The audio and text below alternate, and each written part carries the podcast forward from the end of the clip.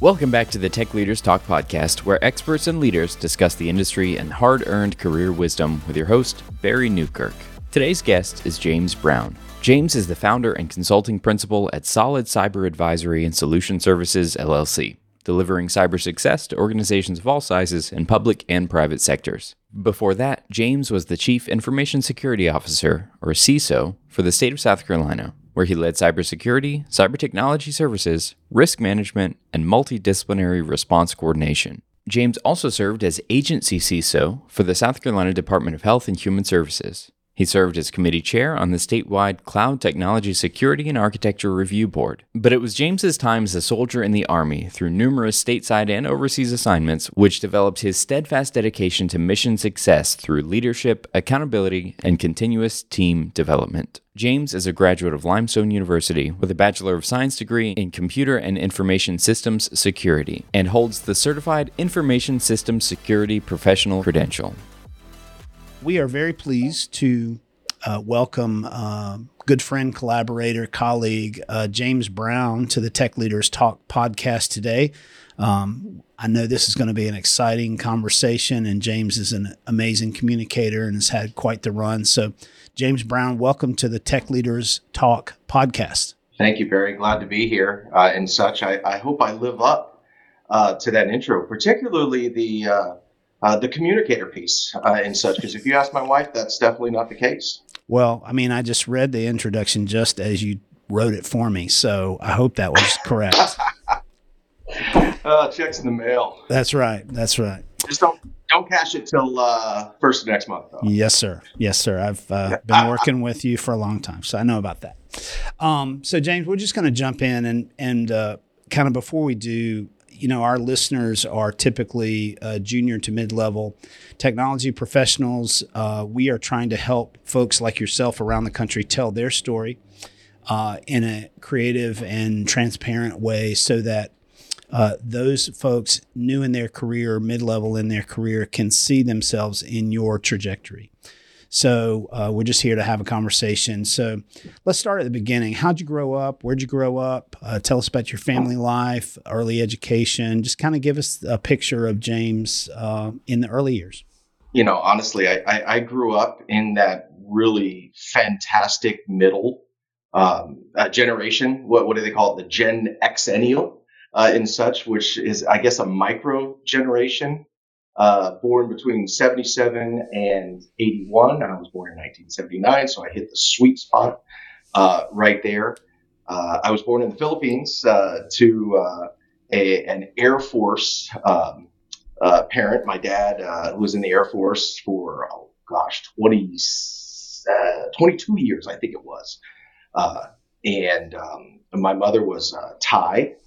And um, uh, spent a little bit of time overseas uh, traveling with them, but I, I was very young uh, at the time. Um, my dad was very close to retirement. He retired in 86, I believe it was. Mm. And uh, we settled in Tampa, Florida. So, for all intents and purposes, Tampa, Florida, go Bucks, is my home. So, my, my uh, father grew up in Tampa. What part of Tampa were, did you guys live in? So, uh, South Tampa, uh, right uh, outside of MacDill Air Force Base because, uh, you know, my dad being in the Air Force for 22 years, uh, he had to have access uh, to a commissary, to a BX, and a Class 6.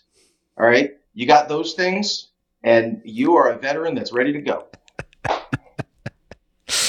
Uh, that's hilarious. That's hilarious. I, I I spent a lot of time in Florida over the years, and Tampa is my favorite big city in Florida for sure. Not not even close. I uh, I still have uh, family that lives a little bit north of Tampa in Zephyrhills, and my dad grew up in Ybor City um, back in the day, as they say. Um, so yeah, a lot of colorful stories from uh, Greater Tampa, as I know that uh, you can share as well. I love it down there. Um, now, the family. So, were you an only child? Do you have siblings? Oh no, no, no. I've got. Um, I, I was middle child. Oh. middle child middle child syndrome, if you will. Uh, I've got an older sister and a uh, younger brother. Okay. Um, uh, typical older sister, um, somewhat over overbearing uh, and such. But here's the thing: if it wasn't for her, uh, I wouldn't see my family as much as I do because she really, you know, drives the point home about us needing to stay in touch, stay in contact, and visit each other uh, and such. And uh, me and my brother, we uh, we take the easy route. We just let her coordinate it, and uh, we show up. That's called delegation at its finest, right? That's right. we'll follow the leader, whichever you want. That's right. now, um, so uh, you grew up basically in Tampa, um, but you went in the military as well, correct? Yeah, absolutely. Um, uh, I joined. Uh, well, uh, growing up in Tampa, had a you know fantastic upbringing. You know, the, the beauty of the time I grew up and where I grew up, it was it was just that sweet spot, if you ask me. I mean, playing outside, you know, having a great time, pre-social media, nothing on video uh, and such, no errant or strange recordings out on the interwebs that'll come back and haunt me someday. Knock on wood. Uh, we were just some troublemaking kids having a good time uh, and such, and uh, you know uh, getting our uh, our butts whooped on the way home for being out too late and this, that, or the other. It's just just a great time. Uh, and we had a great neighborhood uh, in Tampa, down in South South Tampa, very close knit, as I'm sure you well know, and such. the community there is just really fantastic, and um, very fortunate to to grow up there. Well, fast forward a couple years as I you know got later on in through high school and such. Um, uh, didn't really know what to do. Uh, I, I, was looking left, looking right, looking up, trying to figure out, you know, where the sign was telling James what he was going to do uh, when he grows up, uh, and um, you know, made that fateful visit to the recruiter. All right, at, at the behest of my dad, because you know he, he said hey kid you know you know go go talk to the recruiter you know you might uh, figure something out you know. Um, it, it, if you hear a bit of an accent my dad's originally from jersey so uh, it, it, may float its way in there but it's just me trying to imitate him. It's nothing that i i uh, uh, uh speak from naturally if you will. That's funny. And um, he uh, uh, you know, with with that bit of encouragement and with that conversation, uh, I went and talked to a recruiter, and uh, it, it seemed uh, like a good idea. Uh, I, I, didn't really know what I was going to do. I, I, wasn't good enough in sports to uh, get a scholarship anywhere meaningful, and I really wasn't that interested in college. Um, I was just interested in continuing on my teenage years. and I was told that the Army lets you do that. Uh, so he said, "You're going to have some crazy times in those barracks, kids. Just be just be careful." That's funny. That's funny. Um, so I, I joined in in '99, and um, uh, the Army did a lot for me. Uh, they, uh, they they taught me, uh, or the Army, I should say, taught me, you know, what it means to have accountability, responsibility, uh, uh, instilled a sense of selfless service mm. uh, if you will. Uh, gave me some responsibility along the way. Of course, I got to do some of those other things I wanted to do. You know, uh, you know, hang from the rafters and have a great time in the barracks and this, that, and the other, and such like that. But uh, it really did speed up the maturing process, which is really what I needed. And how long were you in the military? Uh, let's see, ninety nine to 06. Okay, seven years. So, yeah. where were you? Uh, where were you stationed? It was actually a pretty easy road. Uh, I, I, joined from Tampa, and then I got on a bus. They drove me up to uh, Fort Benning, Georgia, uh, and uh, that's where I did basic training. But I know it's the home of the infantry, but I was not infantry. Uh, I, I, was a, a, signal guy, commo, and everything. And um, after basic training, went over to Fort Gordon.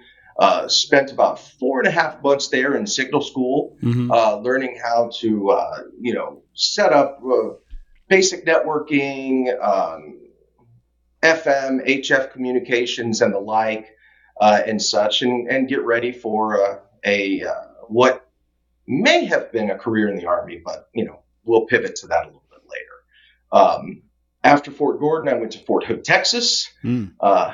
beautiful Killeen, Texas. Not really. Uh, no, actually, I had a really great time. uh, in, in, Texas, but uh, let's just say you know there's there's not much to do out there. You're you're going to drink some beer. You're going to see a lot of cows. You're going to spend a lot of time in the field. Yeah, uh, that that's what I did uh, at at Fort Hood. Uh, spent two years there. From there, went to uh, Korea. Oh. Second Infantry Division, Camp Hovey. Mm-hmm. Had a great time uh, in Korea. Korea is such a beautiful country, wonderful country, wonderful culture. Um, uh, unfortunately, because I was in Second Infantry Division, didn't get a lot of, to didn't get to spend a lot of time out there. But I thought I spent a lot of time in the field at, at Fort Hood. But good gosh, yeah, uh, in Korea, it's it's just uh, it's just what they do.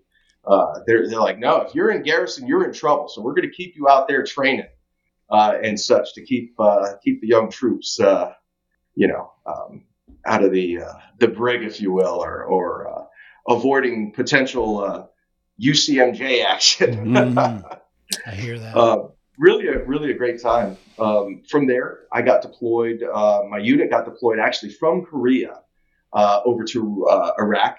Okay. Uh, so I spent a year in uh, Ramadi. Wow. And that was um, that was intense.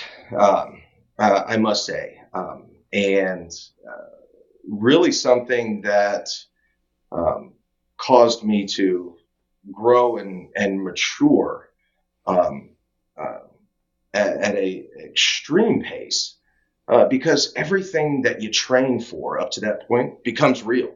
Mm-hmm. Um, uh, you start remembering things. You start thinking about, uh, you know, the guy or the gal to your left or your right, um, and the folks that look to you for for guidance, and they expect you to have that maturity and that wherewithal uh, to keep them focused and alive. Mm-hmm. Um, so that that year in Ramadi was was definitely fast paced, but um, a, a, a rapid growth environment for my personal development, my professional development, uh, and such, and uh, really created some lifelong bonds uh, mm. during my time there uh, and such with people that that I will care about uh, and think about for the rest of my entire life. Oh, I'm sure. I'm sure. Um, and so you, am I right in that you got out of regular uh, duty and went into the National Guard, or you went full time in the National Guard, or something like that? So uh, after I got back from from Iraq, I spent about eight months in uh, Fort Carson, Colorado, because mm. uh, that's that's where our unit got sent back to because they weren't going to send us back to Korea. um, so they they resettled the unit in uh, Fort Carson, Colorado, another beautiful place. Uh, and then from there, uh, I separated, got my honorable discharge, have my DD 214 in hand, and, and was ready to go out and take on the world. Mm-hmm. Uh, well, uh, it's a challenging world out there. um, I um, I spent some time um, in Southern Illinois. Um, that's where my uh, my former my ex wife, um, her family's from, mm-hmm. and um, that was the that's the mother of my son Gabe, mm-hmm. and we uh, uh, we settled there to try and figure out what was next. And anytime that you find yourself looking for a job, uh, it's basically uh, the, the, the resume shoes. You know, here here take it, take it, take it, take it, uh, and such. Any takers, you know, any bites, any nibbles, anything. Feel the line, all right. Any interest? Um, well, interest came in the form of a call from a uh, lieutenant uh, in the National Guard. Um, I'm sitting there just relaxing, my mother-in-law's house, and um, she goes to answer the phone. She goes, she goes, "Hey James, there's some lieutenant on the phone for you." All of a sudden, I'm thinking like, "Oh my goodness, am I getting called back? What's going on?" I've been sitting around for the last month and a half, getting fat and enjoying life. what is going on here? Oh my goodness. Uh, well, I, I, I, take the call. Hey, how you doing, James Brown? Um, well, it turns out uh, she uh, was the hiring manager for a job that I applied for. Hmm. All right. Uh, and as she was talking through the job, she kept saying, "Hey, you applied for this BI manager position uh, and such." And me, um, you know, being new to this whole process, I just kept saying, "Yes, fantastic, outstanding, uh, yes, absolutely." Um, and she said, "Well, we'd like you to come up and um, uh, have a conversation with us uh, and see if you're a good fit. And uh, lo and behold, she gave me the address. We set up a time, and this was my real first interview post Army. Wow. But I, I want to go back to the conversation because she kept saying VI manager, VI manager. I know what the heck that was. VI, like I was like, I, I, was racking my brain, like VI, what is this? And I'm going through all the jobs that I applied for. I didn't know what the heck it was. And um, I, I, get there, uh, and um, uh, they they hand me a copy of the posting and my application. I'm like, oh, thank goodness. Oh, okay, VI, Visual Information Manager.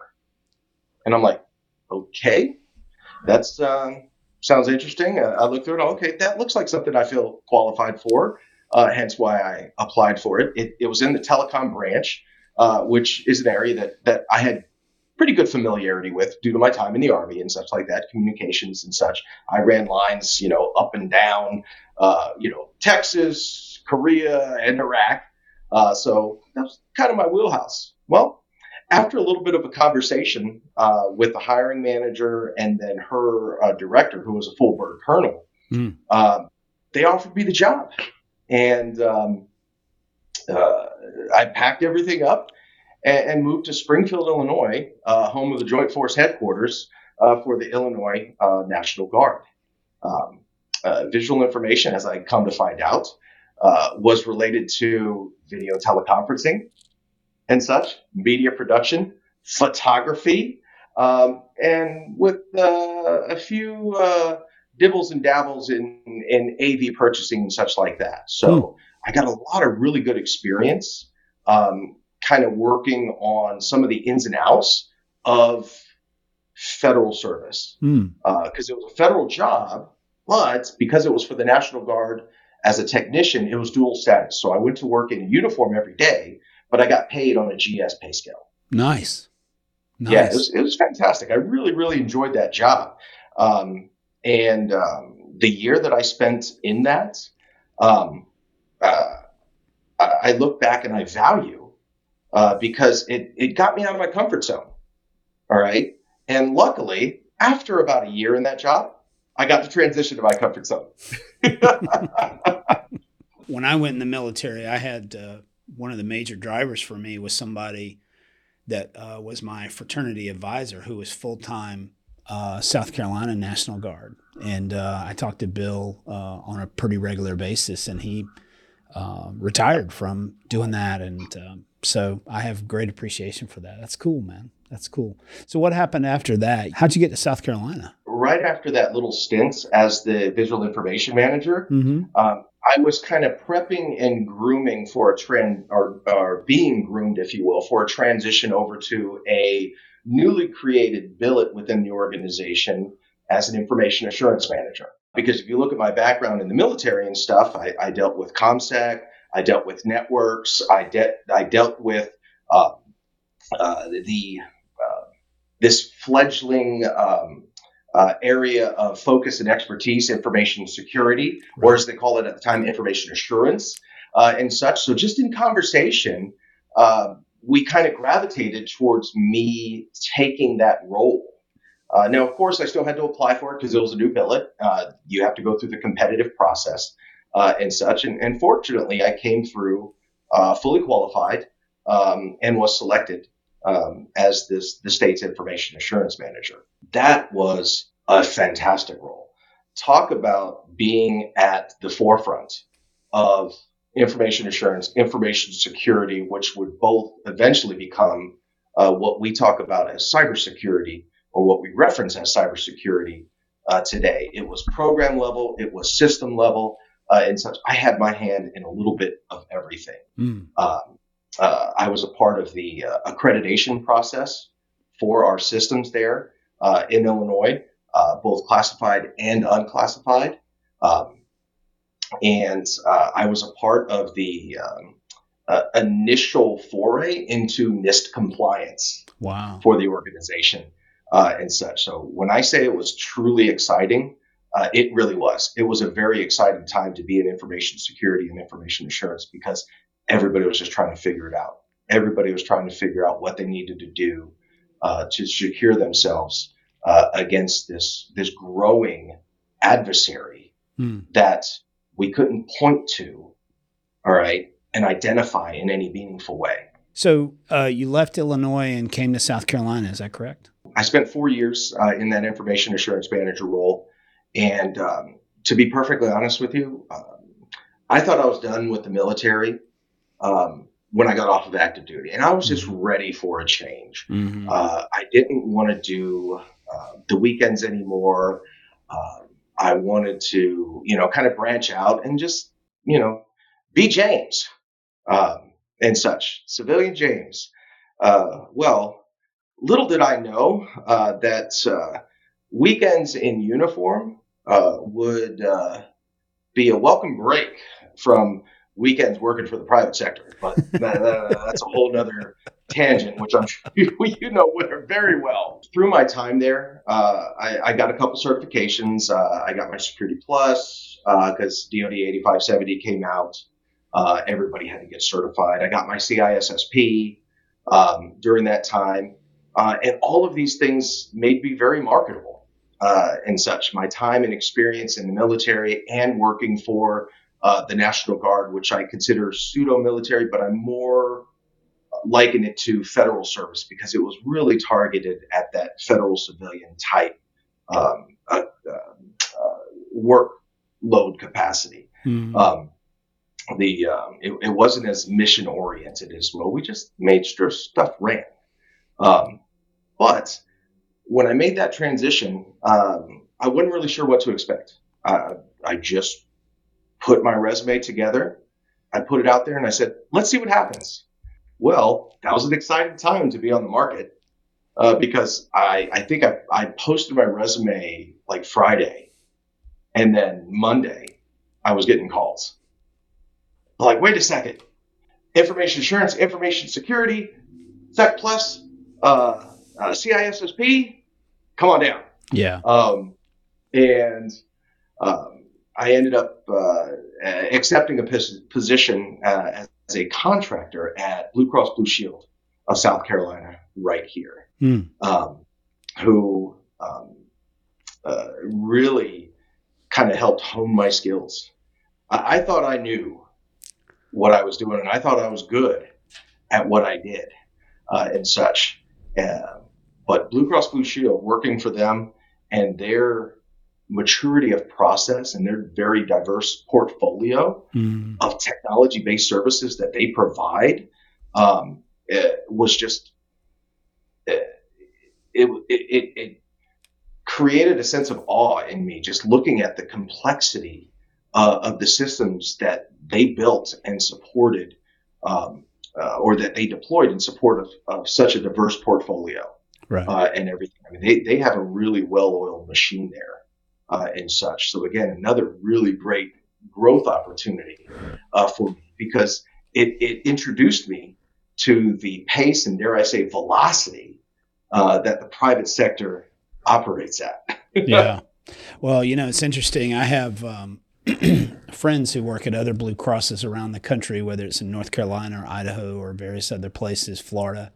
And um, a lot of people don't know that Blue Cross of South Carolina is really a technology leader in the Blue Cross family across the country. And it's really one of the largest and most well run IT organizations inside of all the blues that, you know, there's probably 100 to 150,000 employees at the blues across the country, James. So, you know, to be at the epicenter of, uh, you know that technology leadership is is probably a great asset to you absolutely uh, because working there really introduced me uh, to the concept of technology as an enabler of the business mm-hmm. uh, because without that technology um, constantly a fulfilling its mission mm-hmm. Uh, b um, seeking out opportunities to improve, improve, mature, and facilitate the optimization of those processes uh, and such, uh, you're going to find yourself behind the power curve almost immediately and, and such. So technology as an enabler of business is is probably my key takeaway mm. from my time at Blue Cross Blue Shield because it allowed me to see it firsthand and, and, then channel that into uh, the rest of my career. And so, uh, my understanding is that um, you were at Blue Cross for four and a half years, give or take. And then, what was your next stop? Uh, state government. Uh, I, uh, uh, you know, funny if, if, we look at the progression there, you know, active duty military, federal service as a federal technician, civilian employee, private sector, uh, and then state governments uh, and such. I'm, I'm, not sure what's next uh, in such in, in the uh, the the hierarchy, uh, if you will, of uh, of employment milestones and such. But I think I hit all the biggies um, when I. I made the transition over to state government in the latter part of 2015. Uh, and that was a uh, fantastic opportunity uh, to be the Chief Information Security Officer for South Carolina Department of Health and Human Services, or, or SC Medicaid. Um, I think that that role, it, it, the timing was almost perfect. Mm. Um, that position was posted, uh, and it aligned specifically, almost to a T, uh, with my career up to that point. Um, because I worked in the federal space, uh, I dealt with the um, uh, the risk management framework uh, and the system authorization process mm-hmm. and, such. Uh, SC Medicaid at the time was going through that or pursuing that. They were doing a massive overhaul of existing technology that has been in place, uh, you know, for for, for years uh, beyond mine mm. uh, and such. And um, uh, as they were uh, pursuing that digital transformation, that uh, system transformation, um, uh, they needed to, in parallel to that, pursue system authorization um, and ensure that they were operating in a secure and compliant manner with CMS requirements, which were FISMA based. And, and that was my wheelhouse uh, mm. and such. That that that was my uh, my comfort zone uh, in terms of you know body of work thus far. Uh, so it, it, was just a natural fit, and I was very fortunate um, uh, to um, come across that job, uh, put in, compete for it, win it, and spend some time there. Um, really doing some fantastic work, not only for South Carolina, but with some really fantastic folks. Yeah, yeah. There's a lot of great folks who uh, are in that orbit. Um, and after you left Medicaid, uh, you were there about two and a half years, give or take, and then um, you went to the to the overall state level for CISO, correct? Yes, um, and that uh, that was a heck of a job, I must say. uh, you know, working for Medicaid, uh, you, are kind of from a state agency perspective, you're the the 800 pound gorilla in the room. Mm-hmm. All right. You got billions of dollars. All right. Uh, in terms of, uh, of budget and spend, uh, because you run one of the largest programs, uh, you know, in any state environment uh, and such. Medicaid is one of those uh, programs that reaches and, and supports some of our most vulnerable populations um, and such. So transitioning from that over to uh, the state level, um, in my mind, uh, was going to be fairly straightforward because the the size and complexity of that program, plus my work experience, um, I, I, felt set me up uh, for uh, for success and being able to hit the ground running uh, at the state level. but nothing really prepares you for that. um, uh, simply because you have to have such a broader view mm-hmm. um, at the state level. You have to be able to extract yourself from the the individual program specific needs and components of any particular uh, ask, request, uh, or um, um, uh, challenge mm-hmm. that you're facing, and then figure out how to create something that is meaningful and impactful across a broad spectrum of agency uh, and or entity consumers of that particular service. There is no one mission at there, other than of course the the overarching, you know, secure state systems and data and such.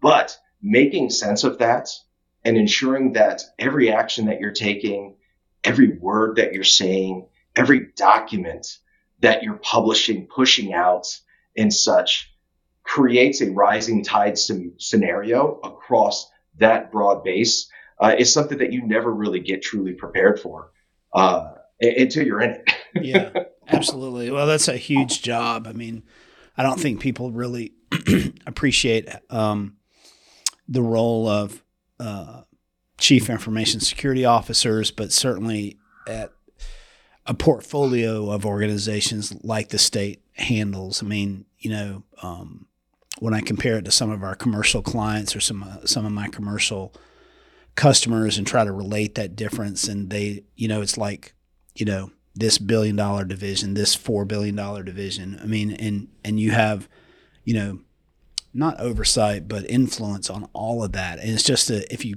cobble it all together, it's a massive sized organization in the commercial space is the equivalent. Um, so it's a huge, that's a huge job. I mean, that's a really huge job. Yeah, I, I would venture to say, uh, you know, that um, kind of analogy and overview of uh, of decisions at that level or program components at that level within mm-hmm. the commercial space uh, and such is, is very accurate because again, everyone's going to come to you asking for something. Mm-hmm. All right. You're going to constantly be surrounded by those in need. All right. Um, those um, looking to exert uh, or impose uh, their will or, or go their own direction and such like that. Everyone has to have a voice. You're the ear for that voice and such. And then you have to extract yourself from that, collect yourself, all right, and then put forth something that's meaningful and impactful to all. Uh, you're never going to be in a situation uh, where everybody's happy and such, but hopefully you can realize some benefit and deliver some benefits across the board and minimize all right those unhappy folks out there sure sure let, let me go back a little bit. I mean, you talked about your dad being in the military and then uh, your service in the military. Who are some uh, influencers, uh, some mentors? Can you talk a little bit about some of those folks who kind of helped you along the way? I'll start right at the beginning. Um, uh, my dad, you know, being you know a military father, we didn't live in a in a terribly strict environment. You know, people think military and think very strict and rigid uh, and such. I like to look back at my upbringing and think of it as very efficient mm. and, and such. Everything that we did had to have a purpose. One of my dad's favorite things to say was, "Why are you doing that? Why are you doing that? You got nothing better to do with your time, kid?" Uh, and such. And uh, you know that as a mantra kind of has has stuck with me. Like, why am I doing this? All right, it, does does this benefit me, my goal, uh, or those I'm seeking to, to help and support uh, mm-hmm. uh, and such. Now, obviously, that has matured uh, over the years, but it always goes back to the why are you doing that? All right. So you got to be intentional with your time and you got to be efficient with it because you're not going to be able to please everybody and such. So when you do something, do it with purpose. All right. And I must say, I, I really did get that uh, from my dad. Um, mm-hmm.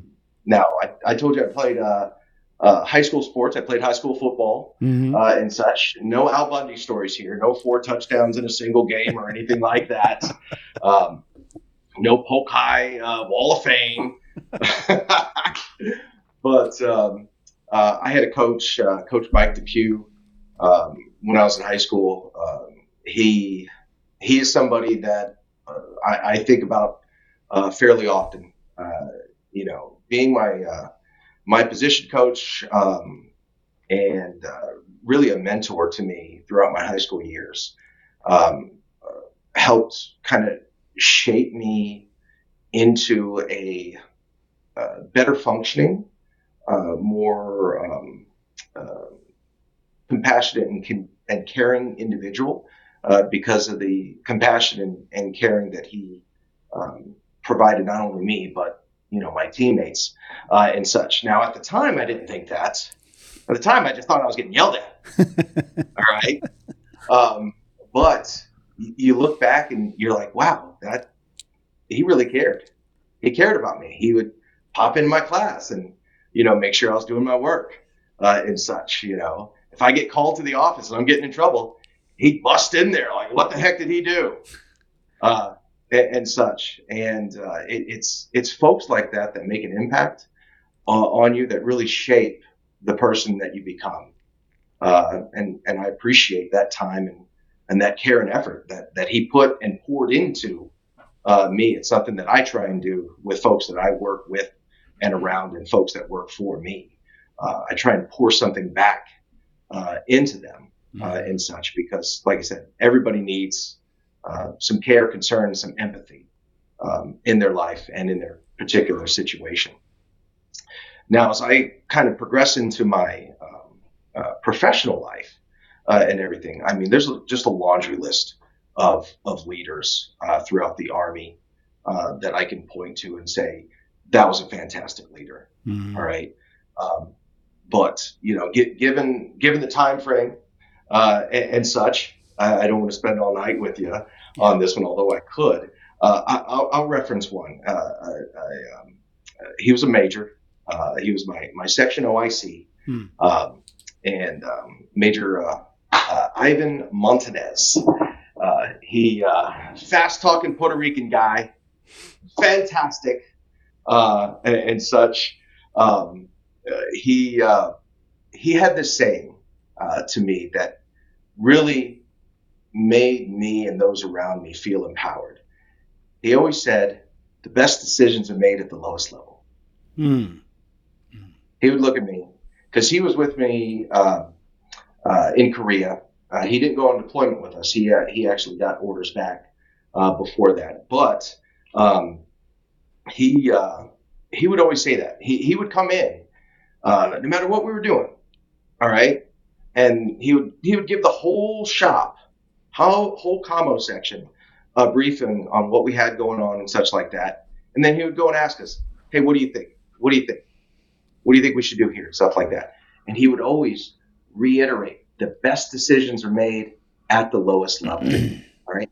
And then as I progressed in my career, I carried that mantra with me. All right. I would always ask my team members, hey, what do you think?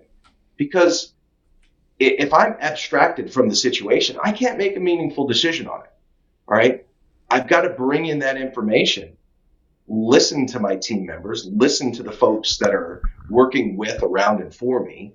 All right. And take that into account and trust that their proximity to the issue at hand, the challenge that we are trying to overcome, uh, is something that they have in hand. And also trust that if they need something, I would be able to identify it and assist mm. and such because you can never really take over someone's job uh, and such you can't do someone's job for them.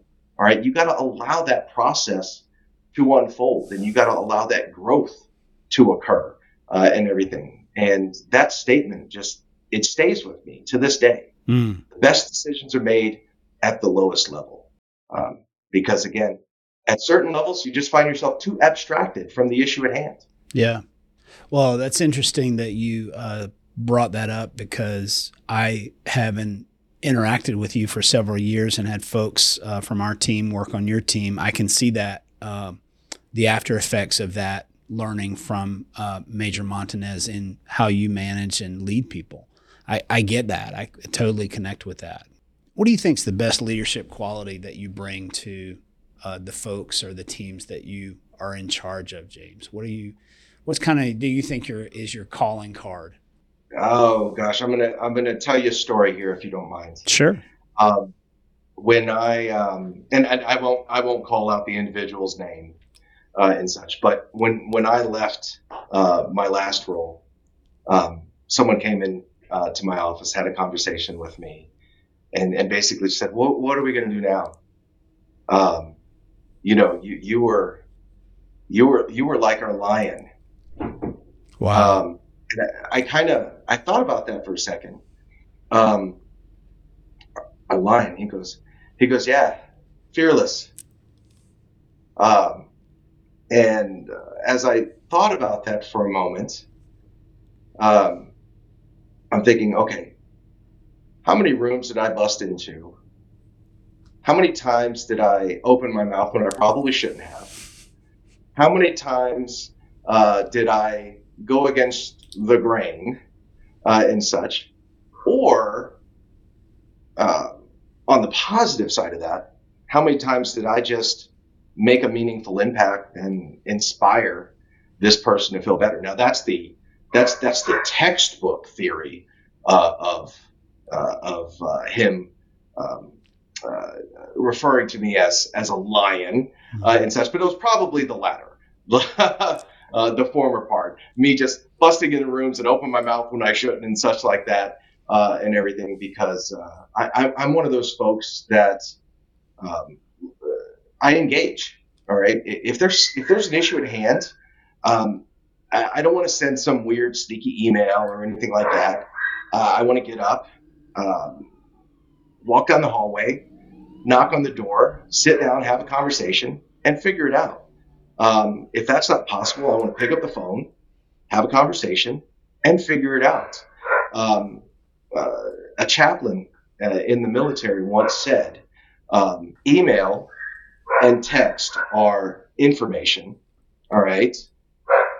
Um, phone calls, um, video conferences, interactive chat are communication. Mm. All right. Spend your time communicating. Don't spend your time passing information. Yeah. Um, and again, that's just uh, that, that's my style. Yeah. Um, it is open lines of communication.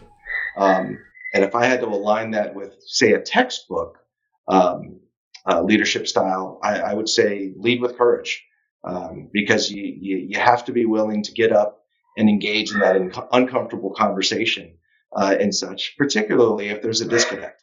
Yeah, I can definitely see that. Um, you know, you bring a lot of energy to whatever room you're in, obviously, and you know that engagement, that uh, energy is uh, palpable. So that's a good thing. Um, what do you? Uh, what's your proudest professional accomplishment so far James? I mean, you're a fairly young guy, but you've been able to do a lot of cool things, travel the globe. Uh, what's your what's your proudest professional accomplishment so far? So looking back, um, you know, there's a lot of positions uh, and such um, uh, that I've uh, uh, ascended to. All of those are fantastic accomplishments uh, and such. But really, I, I, would just point back to my time in the Army. Um, you know, prepping for deployment, prepping a team for deployment, taking that section, those young soldiers on deployment, which I mean, when I say young, I mean, I was in my mid 20s, they were in their early 20s. But you know how the Army is. All right. You, are an old man at an early age. That's right. Uh, and such.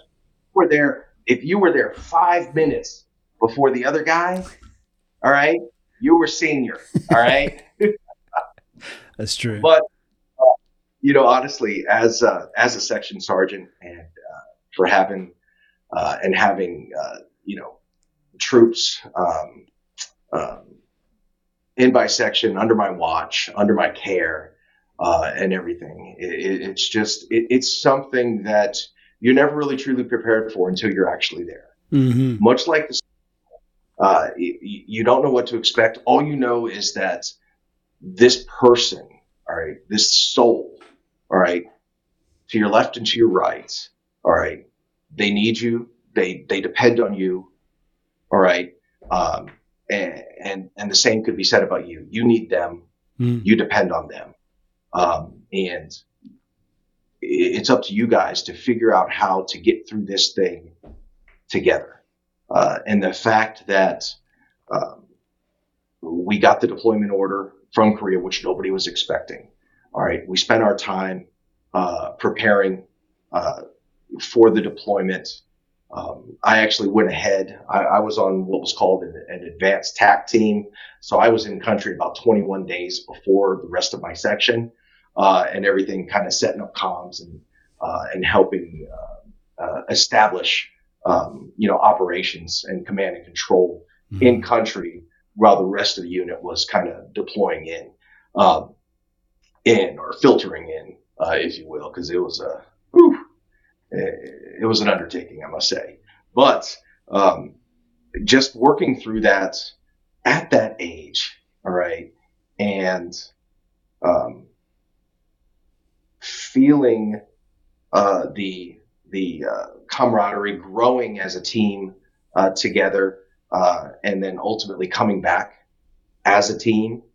Um, it, it's my my proudest moment. My uh, uh, it, it's the biggest accomplishment of my life. All right, I, I, I, can't say enough about how much I love those guys. Um, um, proudest accomplishment of my professional life. Yeah, uh, gotcha. Kids don't hear that, uh, but yeah, it's uh, it, it, really is something special. You know, uh, military service, being forward deployed, uh, and in those situations that you constantly train for, mm-hmm. and everything. Um, it's um, it's really something special. It, it's something that, uh, again, will stay with me, me forever because I love those guys. I love what we did uh, and such, and I love that we accomplished it together.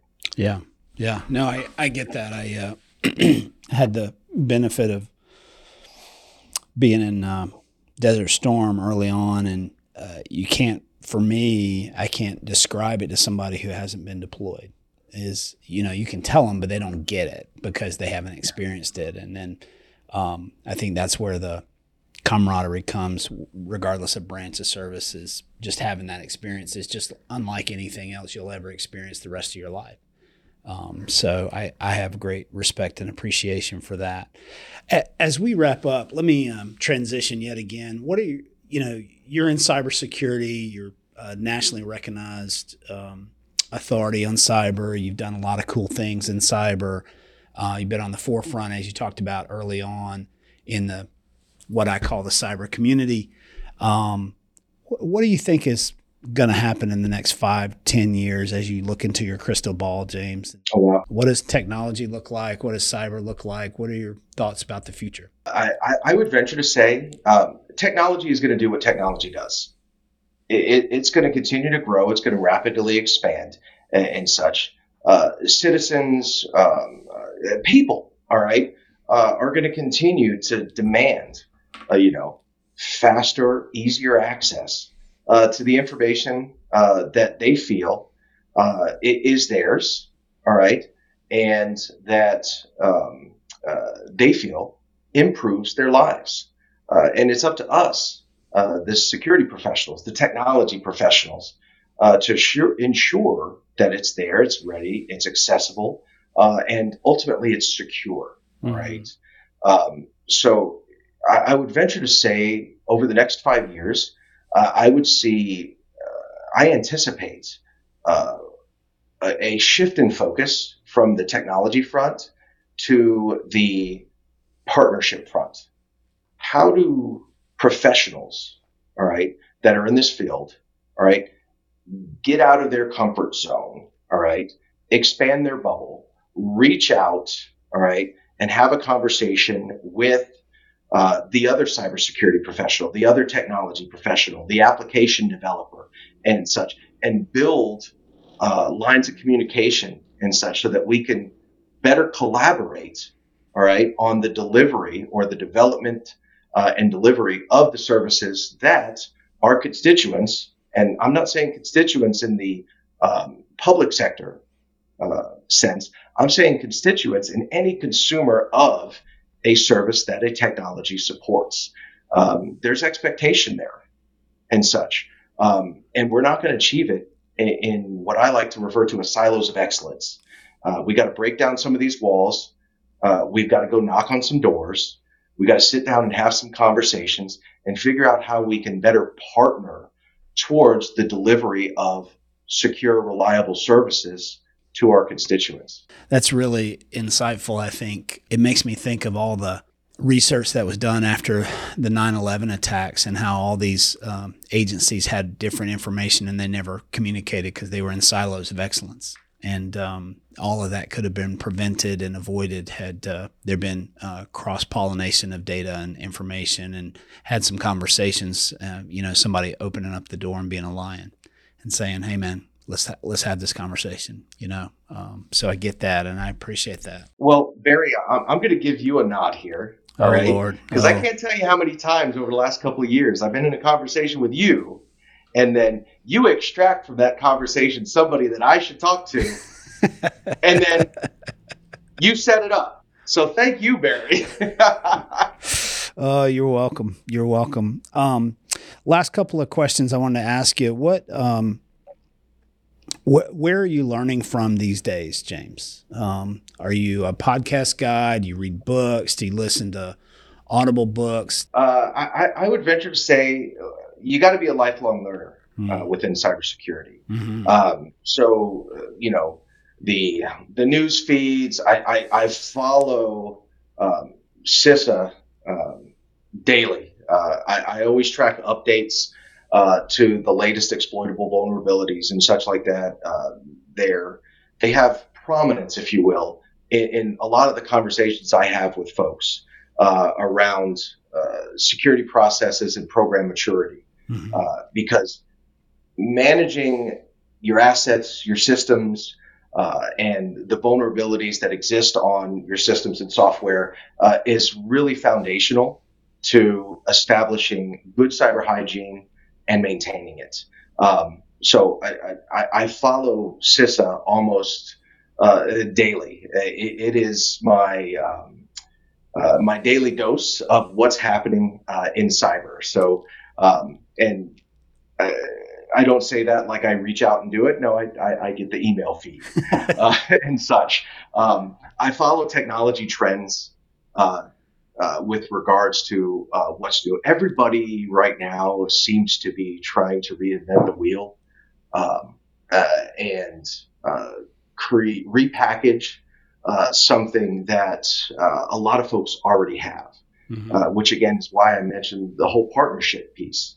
Um, because the only way that you're really going to have a good understanding uh, of what you have uh, and how you should be using it uh, is by uh, you know extracting yourself from potential tunnel vision and bringing in that extra opinion, uh, that outside uh, opinion or other um, thought leader, all right, within this space um, to to evaluate how you're doing things uh, and help you identify ways that you could be uh, improving. Because I, I, would venture to say a lot of the folks that I talk to, um, they have all of the technology in place, they have the capabilities there uh, and such. Um, they don't need to make huge investments on that front. Where they need to make investments is on the process front and on the partnership front. Mm. How do we bring in folks that can help optimize these things that are already in place or help redirect, all right, um, uh, investments as well as um, uh, uh, process improvements uh, that may need to be made uh, on things that, again, a lot of folks already have. There's so many folks that have stuff just sitting on the shelf. This piece of technology they bought that, hey, that thing that we bought five years ago, are we using it? Uh, and such. Uh, well, yeah, are we using it right? These are simple questions that you can ask, um, and you could find some really good uh, opportunities for improvement. Yeah, absolutely. Well, uh, James Brown, we're going to wrap it with that. I appreciate your investment of time and insight um, and just experience into our listeners this afternoon. And uh, just thank you for um, both your service uh, in the military as well as in all the other places that you've served. And um, I just I, I love the analogy of um, being a lion. I love the analogy the the comment of um, Major Martinez. The best decisions are made at the lowest level. I love that, and uh, I just so want to say thank you for everything that you've done for us, and uh, thanks for spending some time here with us on the Tech Leaders Talk podcast. Absolutely, Barry. Um, glad to be back anytime uh, and such, or, or just glad to have a conversation with you any day of the week, sir. Yeah, man. All right. I love you. I appreciate you. You do a lot for us. You do a lot for the tech community uh, and such. You do a lot for South Carolina. Thanks, bud. I appreciate that. Have a great day. Thanks for joining us today on the Tech Leaders Talk podcast. Until next time, tech leaders, keep talking.